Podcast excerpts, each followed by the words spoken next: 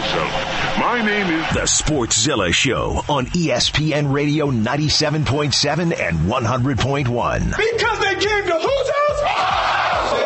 You like that? You like that? Where'd you go to college? Syracuse? Syracuse? That's a basketball school. Let's play some basketball!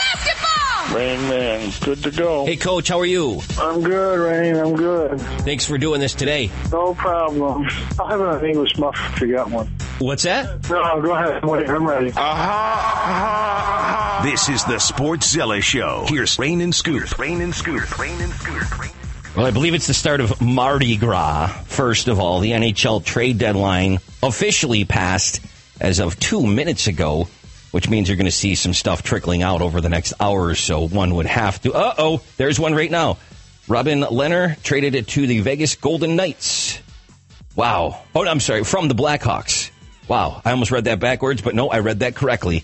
As I said, NHL trade deadline. Things are going to start to trickle in, which is fantastic for us because we got a lot to get to today, including something on the trade deadline. Give me 10 seconds and I'll tell you what that is because Gerry McNamara will join us as he does every Monday, courtesy of Drivers Village and Empower Federal Credit Union. So we'll break that down at about 3.30. But that brings me right to the trade deadline and a, uh, just a perfect guy to talk about with this. Let's welcome the voice of the Los Angeles Kings, Alex Faust, onto the phone today. A good friend from back in the day. Not only uh, at one point was he the voice of, was it Northeastern basketball, Alex? Yeah, Northeastern basketball, Northeastern hockey at one point, but uh, jack of many trades, I guess. Uh, also some tennis, the Australian Open recently. What else are you calling besides Los Angeles Kings hockey and rumored to be the next Alex Trebek? Well, you know, I was thinking of uh, picking up cornhole on my uh, off day, but uh, I, I was advised by uh, by some folks of the team. You know, you probably should should take time off of work. Uh, so, you know what, I'll, I'll oblige. So basically, let me give you a little bit of a background here. Alex Faust is a good friend. We go back a number of years now because at one point he was also a voice of the Utica Comets here in Central New York, calling AHL hockey games in and around the same time as Brendan Burke. Uh, so basically, what that means is you have some experience calling games against the Syracuse Crunch, as we're being heard in Ah, Syracuse yeah. right now. Uh, give us a recollection of Syracuse Crunch Utica Comets memories uh, right off the top of your head.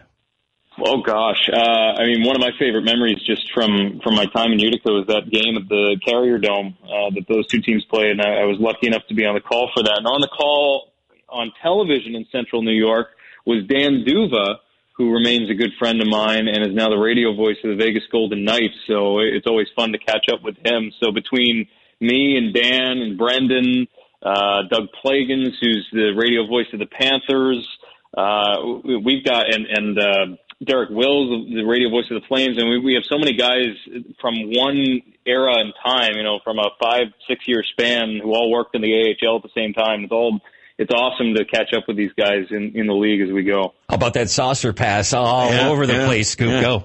Alex, I imagine when you were at Northeastern, never in your wildest imaginations would you have thought you were going to share the mic with Snoop Dogg. Not once, but it's twice now, right? A, a, king, a King's call with Snoop. Oh my gosh, yeah. What a well, that's that's L.A. for you, right? it perfectly encapsulates Los Angeles, um, and, and yeah, he obviously he's a L.A. native, uh, grew up in Long Beach, but uh, yeah, that's always a, a fun experience, and and I think uh, speaks to you know how much fun we like to have out here, and just try try different things, shake things up, and uh, you know not be afraid to to let loose a little bit on our shows. Hockey can be kind of a stuffy environment at times, but uh, but when we're able to have fun, it, it really uh, lets us just just relax a bit. Alex Faust is the voice of the Los Angeles Kings here with us on the Sportszilla Show, E ESPN Radio 97.7 and 100.1. Alex, let me just give everybody uh, a little snippet here of Snoop on a broadcast with you guys. Snoopadelic. I'm good, baby. Thank y'all for having me. I love LA. I mean, this is my city, baby. It loves me like I love LA. Man, go hard, man. Play like it's your last game, and have fun while you out there. So we try. Oh, watch out. Away to uh, hold on, quick. Get that out of there. Play that deep, quick. I like those masks when they be putting all that fly stuff on the top of it. That may be the next thing. Let me design the mask for the goalies. We ain't having that, Logan. Get up out of here with all that. We need that. I need that about your cookies. We call that cookies. When you take it from you, cookies. Don't play with it. Lay on it. Lay on it so you can stay on it and we can play on it. Let's lock up. Let's lock up. Lock it down. Lock him up. Oh, good move. He shook him up. He He broke his ankle. A little ankle breaker there. huh? Ooh, that was cold. You see that? You see that move in the he playground crossed him quite over, huh? I didn't know they had to cross over on this. He Yeah. crossed him over. Yep. Ooh, that was nice. Ain't nothing like being at the Kings hockey game. This is this is phenomenal. Alex, have you thought about you and Jim expanding this to a three-person booth from now on? No. okay, fair enough. Very put, put put bluntly, no. It, uh, it's fun to do, uh, and and you know?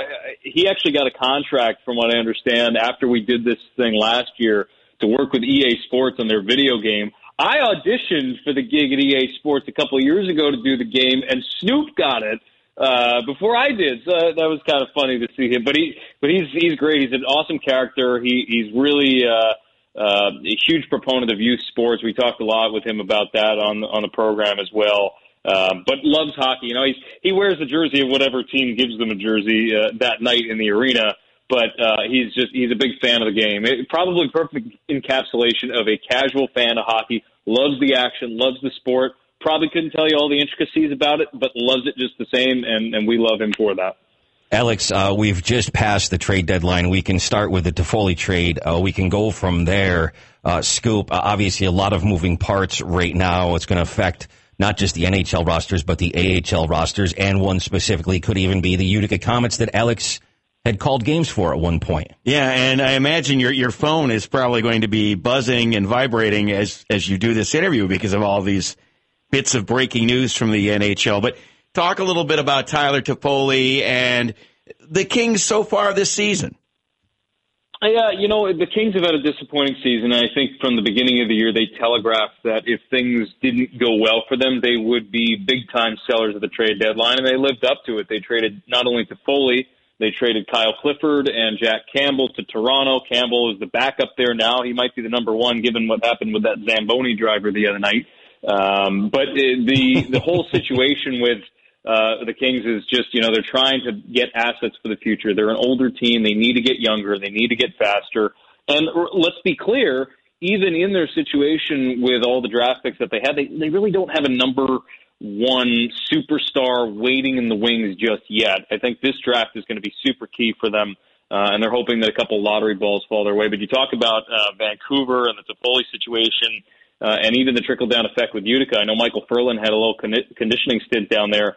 Um, but it, it like his his injury situation hasn't improved very much, and I think Vancouver is looking to take some of those assets that they've stockpiled through their farm system. We've heard for years how Jim Benning has has really worked together a strong farm system, uh, and it's paid off in spades with with the guys they've been able to call up to Vancouver. Uh, and and make a strong team. I mean, that's a team that might win the division now, and you can thank a lot of the work that Travis Green, laying the foundation, Utica, uh, and what he's been able to pass on to that current coaching staff and how the Canucks have really been committed to Utica as a market. I know out here, you know, we have so many uh, Western teams now in the AHL, but Vancouver has remained committed to that Utica market. And I think it speaks to, to how strong the fan base here and how uh, committed they are locally to, to making it work. Even out there on the West Coast, uh, of course, we're we're in the Syracuse market, and that is the Tampa Bay Lightning's farm team, the Syracuse Crunch. Uh, that is a team that has been playing back to playing basically what they were and how they were last year, playing some great hockey lately. I know you've paid attention to that. Uh, comment on that, and of course, just overall, uh, what you're noticing as the trade deadline is just settling in and just having passed. Well, the Metropolitan Division, uh, a lot of activity there. The Devils uh, sending Wayne Simmonds out of there. Um, they also traded Sami Vatanen today. The Rangers re-signing Chris Kreider. That was, and I know there are a ton of Ranger fans uh, in Central New York. Yep. I think that's a big sigh of relief. And honestly, uh, going into the day, I was I would have been shocked if they traded him. I know that all the talk was, well, they got to move him. They're not sure if they're a playoff team. I think at the end of the day, uh, they were so close, it would send the wrong message to the guys in that room that they're going to trade away one of their best players and one of their best leaders just because they're going to fall a couple points shy of the playoffs. I think it sends a huge statement from John Davidson that he believes in that group and can commit to them for the long haul. It wasn't easy. It came down to the wire, but you saw how the Rangers, for the most part, stood pat at the trade deadline. I know there was a late rumor that they were going to move Brady, but um, so far I haven't seen a trade call put in uh, on Skjei just yet. I've been watching. I'm sure as you guys have uh, TSN and Sportsnet to try to keep up with all of it. But uh, as of yet, it seems like the Rangers pretty much held pat, and uh, obviously the the scary news of the uh, the car crash earlier today Yeah. uh, involving uh, Shesterkin and, and Buchnevich. I, I I wonder how much of an impact that would have had, and whether they could have moved uh, Georgiev, and whether that was part of their plans initially. Yeah, I absolutely was wondering the same thing. I was a little bit shocked when I read that their press conference was at 11 o'clock Eastern this morning with John Davidson. Sportszilla Show, ESPN Radio 97.7 and 100.1. We have Alex Faust on the phone. He is play-by-play and voice and a good friend, formerly uh, calling games for the Utica Comets and against the Syracuse Crunch. L.A. Kings brings up a city. Uh, of course, the Staples Center was in memoriam of Kobe Bryant today. It's a, a very heavy, heavy heart for a lot of people in Los Angeles. I'm sure you'll have comments on that uh, when you get back on the air. The next game is against Pittsburgh. So, Alex, I wanted to put that out there, but I know that it's not necessarily something we need to comment on today. I think we need to let that sit with a lot of people. It's ongoing. So I want to ask you about the Kings specialty jerseys, those purple ones to lighten the mood. And I want to ask you to tell us about your experience with the Stadium Series in Colorado. So there's a little two-parter for you. All right. Well, first let's start with the uh, the whole Kobe Bryant thing. Uh, yeah, I'm just like many in LA who are actually advised to watch on their couches because the whole scene down at LA Live. Let me tell you, I, I've never seen anything like that from an athlete in a city. Um, I, I came back from Australia, and I, my first game back, I was like, you know, I wasn't I wasn't working. It was an NBC Sports Network game, and I wasn't working that game. And I said, you know what? Let me just drive downtown. Let me just see what the scene is like. And I was overcome with emotion myself, just just watching that and watching the Lakers tribute. And I, I watched a bit of the memorial this morning. Um, it's you know the the thing that maybe can be most relatable um, on a local scale to uh, as a former New Yorker was Thurman Munson um, way back in the day with Sure. the New York Yankees. But I, I'm you know you struggle to think of a global icon like that. Um, and I, I really can't think of one, and one who was so deeply connected to a city, even though he wasn't an LA native, but he he was regarded uh, as an Angeleno. So just a really really difficult day downtown, um, and uh, an emotion. I was watching uh, Jimmy Kimmel earlier today, uh, and the words that he had they were very poignant. Um, as, as far as kind of our world and, and what I've gotten to do recently, uh, it was a real thrill to call the Stadium Series game. Uh, very different perspective. We got put up against the glass. Um, we, had glass seats for the game, which also meant that we couldn't see half the ice because we were right next to the penalty box. Uh, so we had to rely on on the monitor right next to us to see uh, kind of in the near corner uh, from us all the way to the right. Uh, but that was such a phenomenal experience. It's it's kind of interesting that two players uh, who played a key role in that game, Tyler Toffoli and Alec Martinez, that was the last game they ever played for the franchise. Um, but uh, yeah, just what a great experience. And you know what, guys, I think would be a great spot for the next Stadium Series game. I know they've announced Carolina.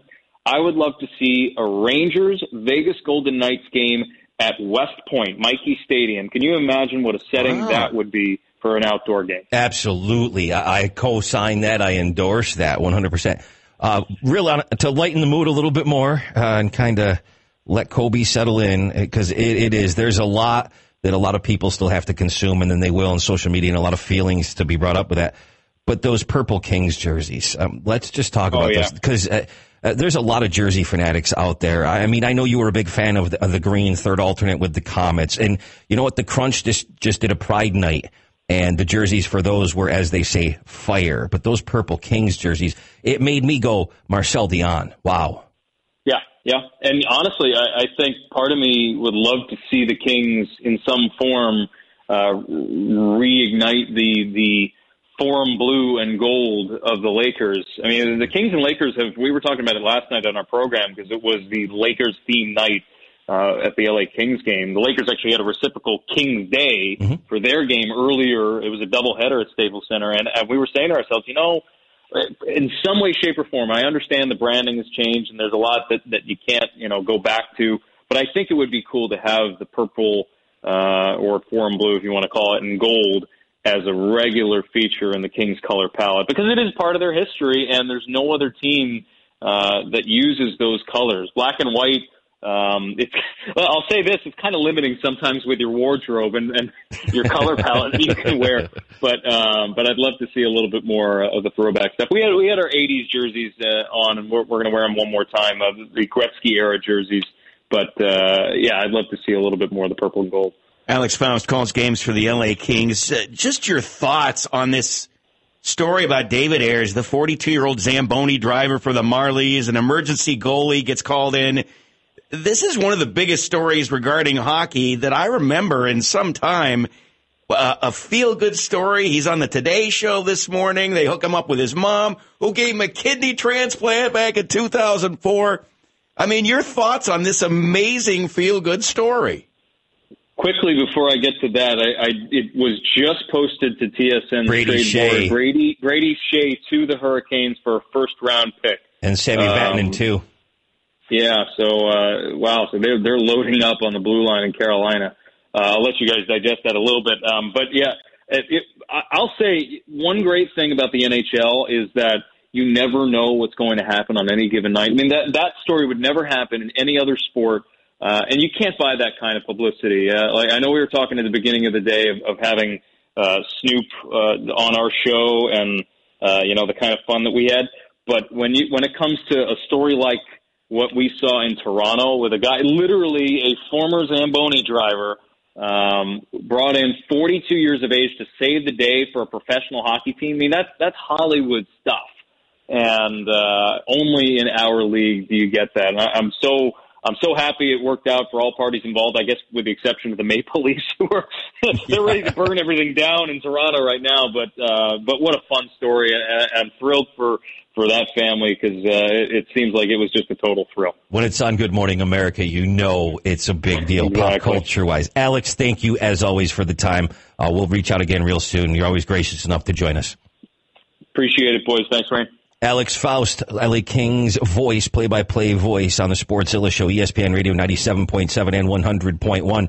Wilder Fury was a big fight. We'll talk about that next. And then GMAC joins us at about 3.30. It's the Sports Sportszilla Show on ESPN Radio 97.7 and 100.1. Here's Rain and Scoop. Join Q Sports Talk on Twitch as the Syracuse Orange play host to UNC February 29th.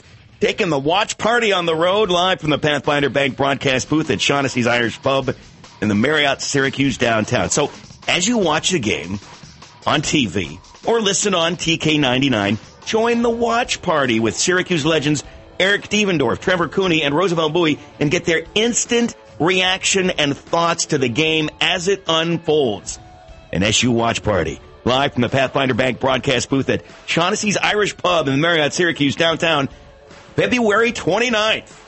It's uh, Saturday, right?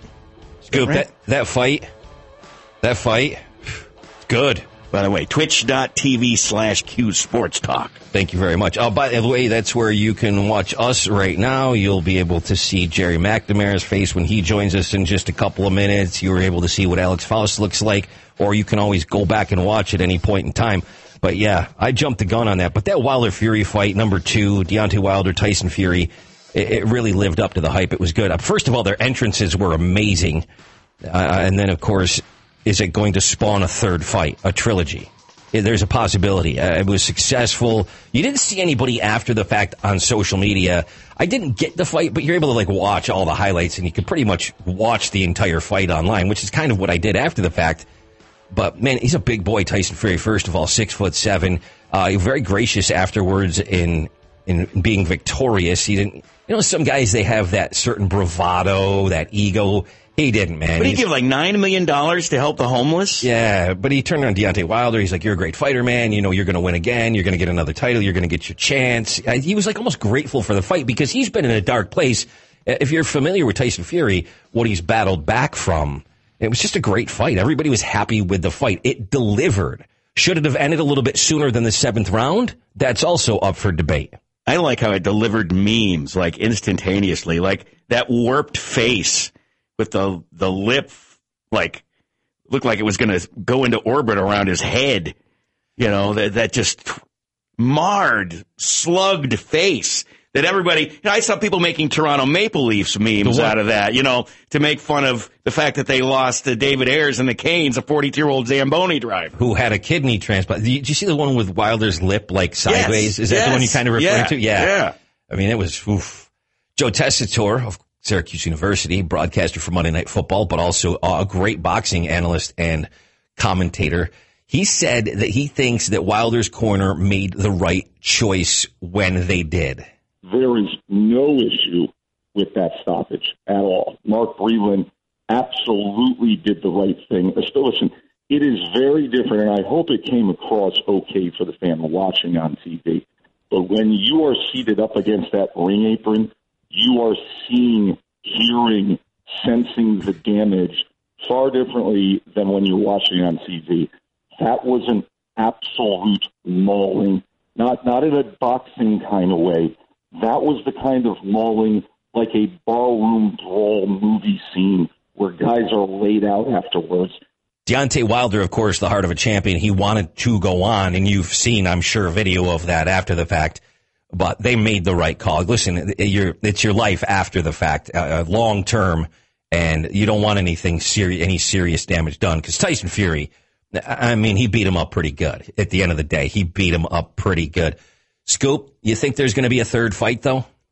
Yeah, it's a big payday, and I mean, it, the talk about the third fight was almost instantaneous, and it's also which is just an indication of how happy I think people were with the Ex- fight. Exactly right. And how often are we having conversations about heavyweight fights in boxing? We talked about it on Friday. Not very often. First time in a long time that I remember it even being. I mean, Klitschko. There's some guys that, that have kind of captured uh, the the minds of people over the years, but nothing like this. It just hasn't.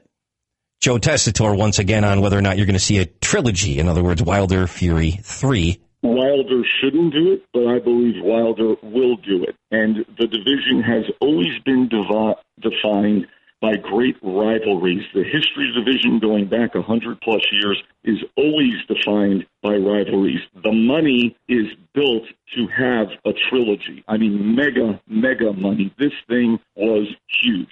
Uh, I would definitely like to see that fight. Gerry McNamara is going to join us next, courtesy of Drivers Village and Empower Federal Credit Union to talk SU basketball.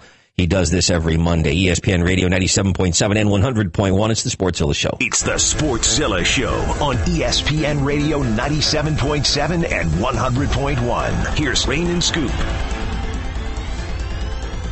Coach Gerry McNamara joins us courtesy of Drivers Village and Empower Federal Credit Union every single Monday right around 3:30 here on ESPN Radio. And just overall Gerry, you have to be feeling just so good about that win.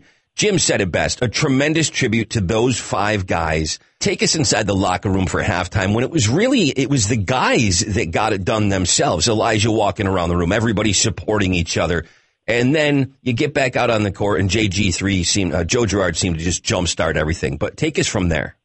Well, we didn't have much. We didn't have much positive in the first half. You know, when you think about what we shot from the field, the way we defended, you know, and then you're looking at 11 point deficit. I think the big thing is when you're in a situation like that is you have to look at things on the brighter side because there's not, you know, you could you could talk about so much negative, but you know, I think our guys felt like, listen, we played as poor as we could play, and we're still within 11 points. Uh, it's something that, you know, I said to Joe, I said, listen, man, know, the way we shoot it in two possessions, you could change this game.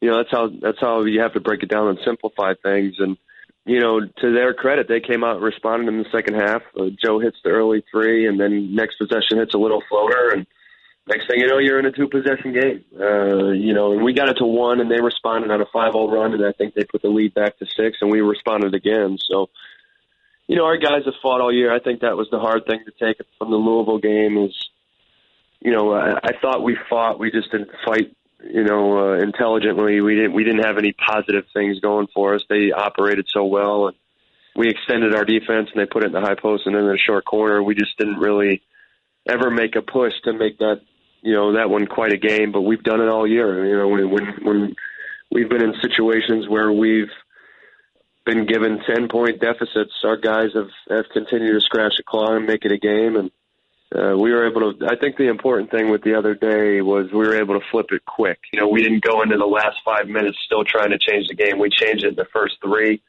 of the second half, and and and you know, I turned to Red at one point and Griff during the start of the second half said, "We're in dogfight now." Credit to our guys to come out the way they did, respond in the first few minutes of the second half, and make that thing a basketball game.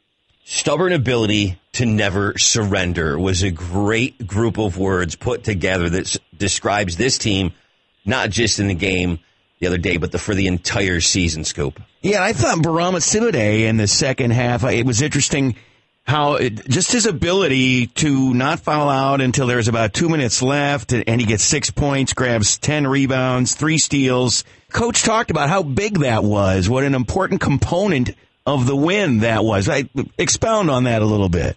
It was huge. I mean, if you go back to the to the final play of the first half where Moses Wright scores, Bourama was in terrific defending legal position. Uh, Wright swept to his right one dribble, and Bourama took contact right to his chest. And if you see our bench, we're screaming at him to take it. Uh, he was in perfect position to take an offensive foul. Uh, and then to start the second half, what does he do? He steps in front and takes a charge and blocked multiple shots, grabbed multiple rebounds, got multiple putbacks. We feel like he could have actually even given us more in the second half. You know, he, he's capable of doing it. Uh, there was two offensive rebounds. I actually watched it again this morning. There was two offensive rebounds that he out, had an opportunity to get.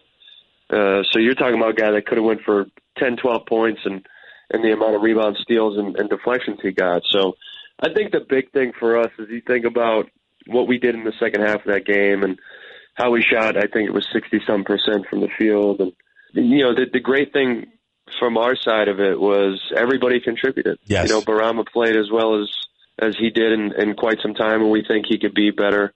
Uh, Marek really, we felt kind of closed the game. We went to him and operated and let him isolate from 17 feet. Uh, Joe got us started, and then Buddy and Elijah controlled the middle part of that second half. So everybody played a role. Everybody contributed and played well. And, and when we do that, we're obviously a completely different team, and certainly showed in the second half of that game. Georgia Tech's been playing really well. It's a good team, uh, and they really have the components to beat our zone. With obviously Moses Wright was terrific, and he goes 14 for 17 you know, but we did a really good job. We never kind of let Alvarado get going. We never let DeVoe really get going. Banks, we kept him occupied, and he picked up some foul trouble, and he's a load.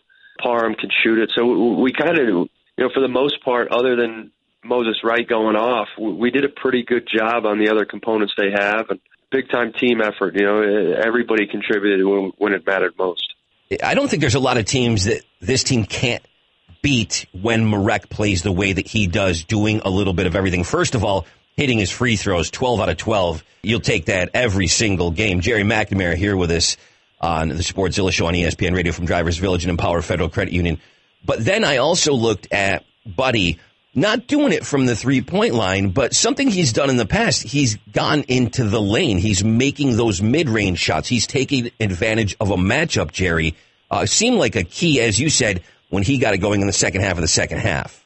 Yeah, huge. I mean, Buddy's huge for us. When he's scoring, it takes us to a different level. When Marek's scoring, it takes us to a different level. And to go back to your original statement, I, I don't think there's a team we can't beat when we play the way we did in the second half. For sure. When, when everybody contributes. Um, when we're complete, we're we're as competitive as anybody. So, you know, Bud has done a good job. You know, he's he's really expanded his game. He's worked hard you know, when no one's looking, when when when it's the off season, you know, during the season he comes in and gets his work in. He's always trying to piggyback, improve his body, and kind of you know add pieces. You know, he's worked on the turnaround jump shot. Uh, we've worked on angles, being able to create a new one off of aggression. We've gone up the bounce quite a bit because we knew how he was going to be defended, and at six six, you know, there's going to be some favorable options for him when he gets into 12 to 17 feet, when he could be able to back people down and shoot over the top. When you have the personnel we have when you have guys off the ball like Elijah Hughes and Joe Girardi who are capable of shooting and vice versa, if those guys are going off and you have Buddy Boeheim, it's given them some room to operate. So we've worked hard on that area where we can get in there. And, you know, I don't believe in that, uh, you know, the mid-range shot is dead. I don't believe in that. Uh, I believe in you, you got to take high-quality shots. And any way you can, any which way you could score a basket, we're going to try to take advantage of it. And we've done that. Buddy's done a really good job of that.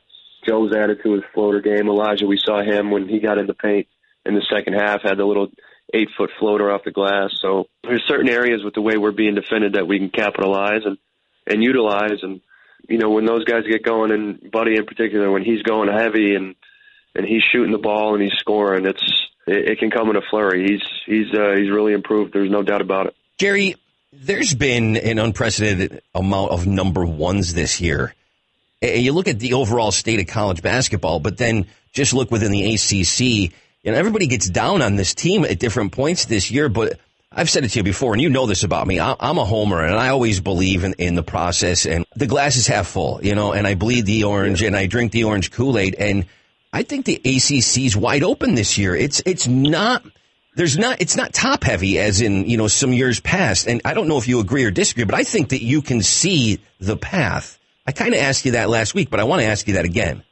Yeah, I, you know, I, I agree with you. I'm never down and out. I mean, it's right in front of us a little bit. The thing I don't agree with the most out of what the narrative has been created is that the league is really down. I just don't believe it. You know, I've I've watched other leagues play, and the teams in our league are capable. I mean, you look at what Clemson's capable of doing. You look at what Georgia Tech, the team where we just beat, is capable of doing. Yeah, I think there's one or two teams in there that you know you can make the argument for as it's down, but I've looked around college basketball and I've watched these games. I I just don't agree with the narrative. Um, you know, I, I know where we're sitting. I know what's in front of us, and and I've been a part of it. You know, I've told our guys that. Yes, I said, yes. Listen, man, I've, I've I've been a part of teams that have been in similar situations. I've coached teams that have been in si- situations like this.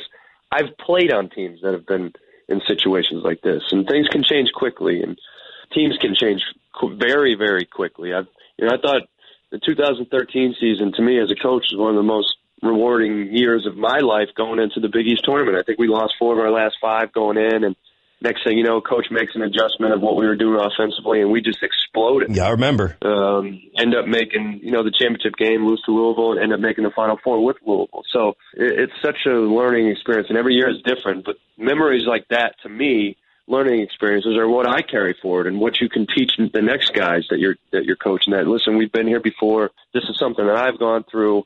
Uh, you can't hang your head. It's about the next game, and you know I know it's in front of us. We got four here left, and three on the road, which we've played well on the road, and uh, two of those teams teams that we've played already, and and you never know what can happen. You, who knows? You win those four, you're sitting at 12 and eight, and you're sitting at 19 wins, and you go to the ACC, and hey, let's see what happens. So I don't count guys out, especially teams that that are willing to fight, and our guys have certainly been in that mold. We've we've fought all year, so you know I, I expect nothing less. These guys are going to turn around and fight for it. Absolutely, Gerry. G Mac, Gerry McNamara with us here on the Sportszilla Show, E ESPN Radio, courtesy of Drivers Village and Empower Federal Credit Union. I want to take you back to a guy you used to play basketball with by the name of Carmelo Anthony.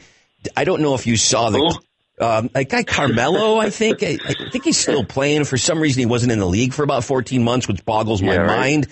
Uh, He schooled Zion the other day. I don't know if you happen to see that highlight with, with little jab step. It was ridiculous. And then, of course, he I t- turns around and drops 32. Just tell these people that doubt Mello how wrong they are, please.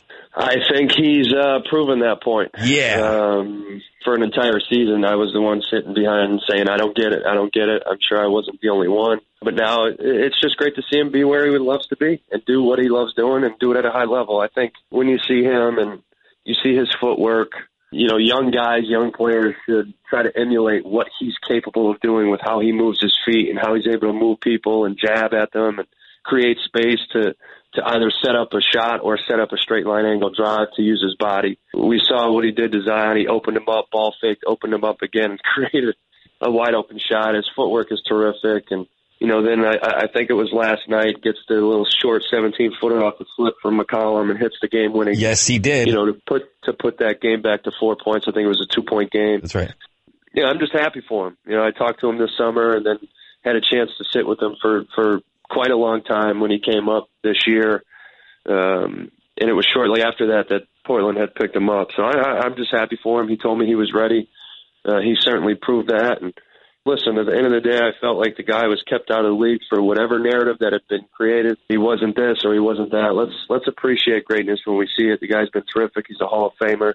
You know, when you have that skill set, I don't care if you lose a step or two because of father time. When you have a skill set of that, you know, you could play for a very, very long time at a high level, and he's certainly proved his point. Yeah, and he's not done. He's got a couple more in him for sure. I totally believe that. Real quick, last thing, condolences to part of the Q's family. Eric Dungey lost his father, to, and I just was wondering if you wanted to comment for everybody or would. Yeah, you know, my my wife and I talked about this last night. She was actually in tears reading the article. And, Yeah. You know, it's a, it's a tough situation. It's a di- disease that we've obviously been affected by. Everybody has.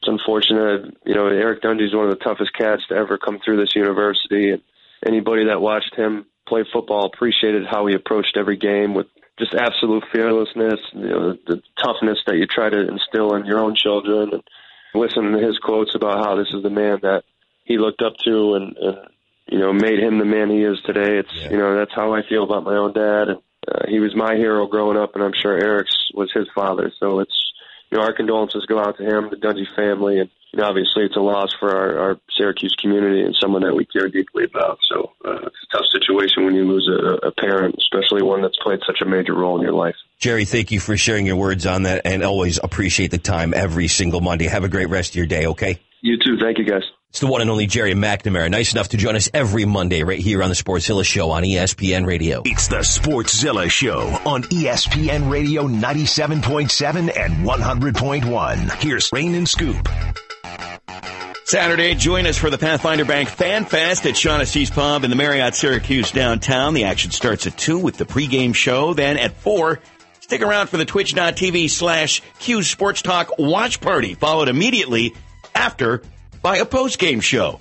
All of this is hosted by Syracuse legends Trevor Cooney, Roosevelt Bouie, and Eric Devendorf. The Pathfinder Bank Fan Fest at Shaughnessy's Pub in the Marriott Syracuse downtown from ESPN Radio Syracuse. I'd like to state that I am ecstatic for Tiana Mangakahia being able to return to practice. I'd also like to thank Alex Faust uh, for commenting on the Kobe Bryant Memorial today, which I'm going to absorb later on tonight. And I'm going to just see what's out there in social media. I'm sure you'll be able to rewatch the entire thing. Well, the the one thing that strikes me is that uh, Michael Jordan made a joke uh, about, you know, I told my wife I wasn't going to cry because I didn't want to see that crying Jordan meme for another three or four years. And he got a laugh. So there, you know, there, there are some moments of levity, but there's a lot of tears today. There's a little bit of irony in that. And now they're going to make a new meme out of that. You know that's going to happen to him. Louis Domingue, former Crunch goalie, is actually part of a trade going to the parent club of bitter rival, the Utica Comets.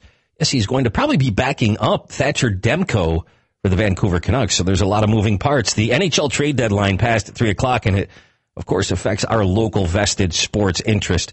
I want to thank GMAC for joining us like he does on Mondays. Uh, but let's just stop off today speaking of irony with a quick comment on this Major League Baseball cheating scandal scoop. Did you see? I know you did, and everybody else did.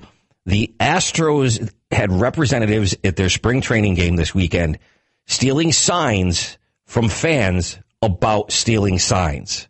Yeah, and Wow. and I can't remember exactly what the signs said, but they seemed rather innocuous to me. They weren't profane, and it just sort of underscored a severely thin skin on the part of the Astros organization. It's just kind of ridiculous, if you ask me. I'm like, just leave it alone. You made a bigger deal out of it Yeah. by doing that than if you just let it be. Because you know what? They get, they get an inning into the game. They're not going to hold the signs up all game. They're going to put them down. Everybody's going to move on. But because you made a big deal out of it, now it got national attention and it was trending all over social media. For Yankees fans, Gerrit Cole is actually going to pitch today. Actually, it might have already happened. I've got to catch up with the Yankees, but he was throwing today. I think it was a one o'clock game, so it might have already happened. I think he threw an inning, is what it was. But I'm excited. I want to go back and watch it later on. I got to get some some video. haven't had a chance to with trying to keep up with everything going on here today. It's been a busy sports day on a Monday, isn't it weird? It's that and it's that NHL trade deadline is uh, just um, creating my Twitter feed frenzy here. You know, things happening left and right. So we got to make way for Brent Axe on the block. I- I'm sure he's got a couple comments on that. I'm sure he's got a lot on the Syracuse game. That was great to see him get that win. I'm anxious to see what happens on Wednesday. I'm just very proud of this team for persevering and for continuing to fight and trying to finish off games till the end. And they did it the other day with a great comeback against Georgia Tech. We're out of here, Scoop. We'll back again tomorrow at 3 o'clock. Any last words? You got two seconds. Uh, Snoop Dogg is the bomb, and so's David Ayres. Yeah, fair enough. ESPN Radio 97.7 and 100.1.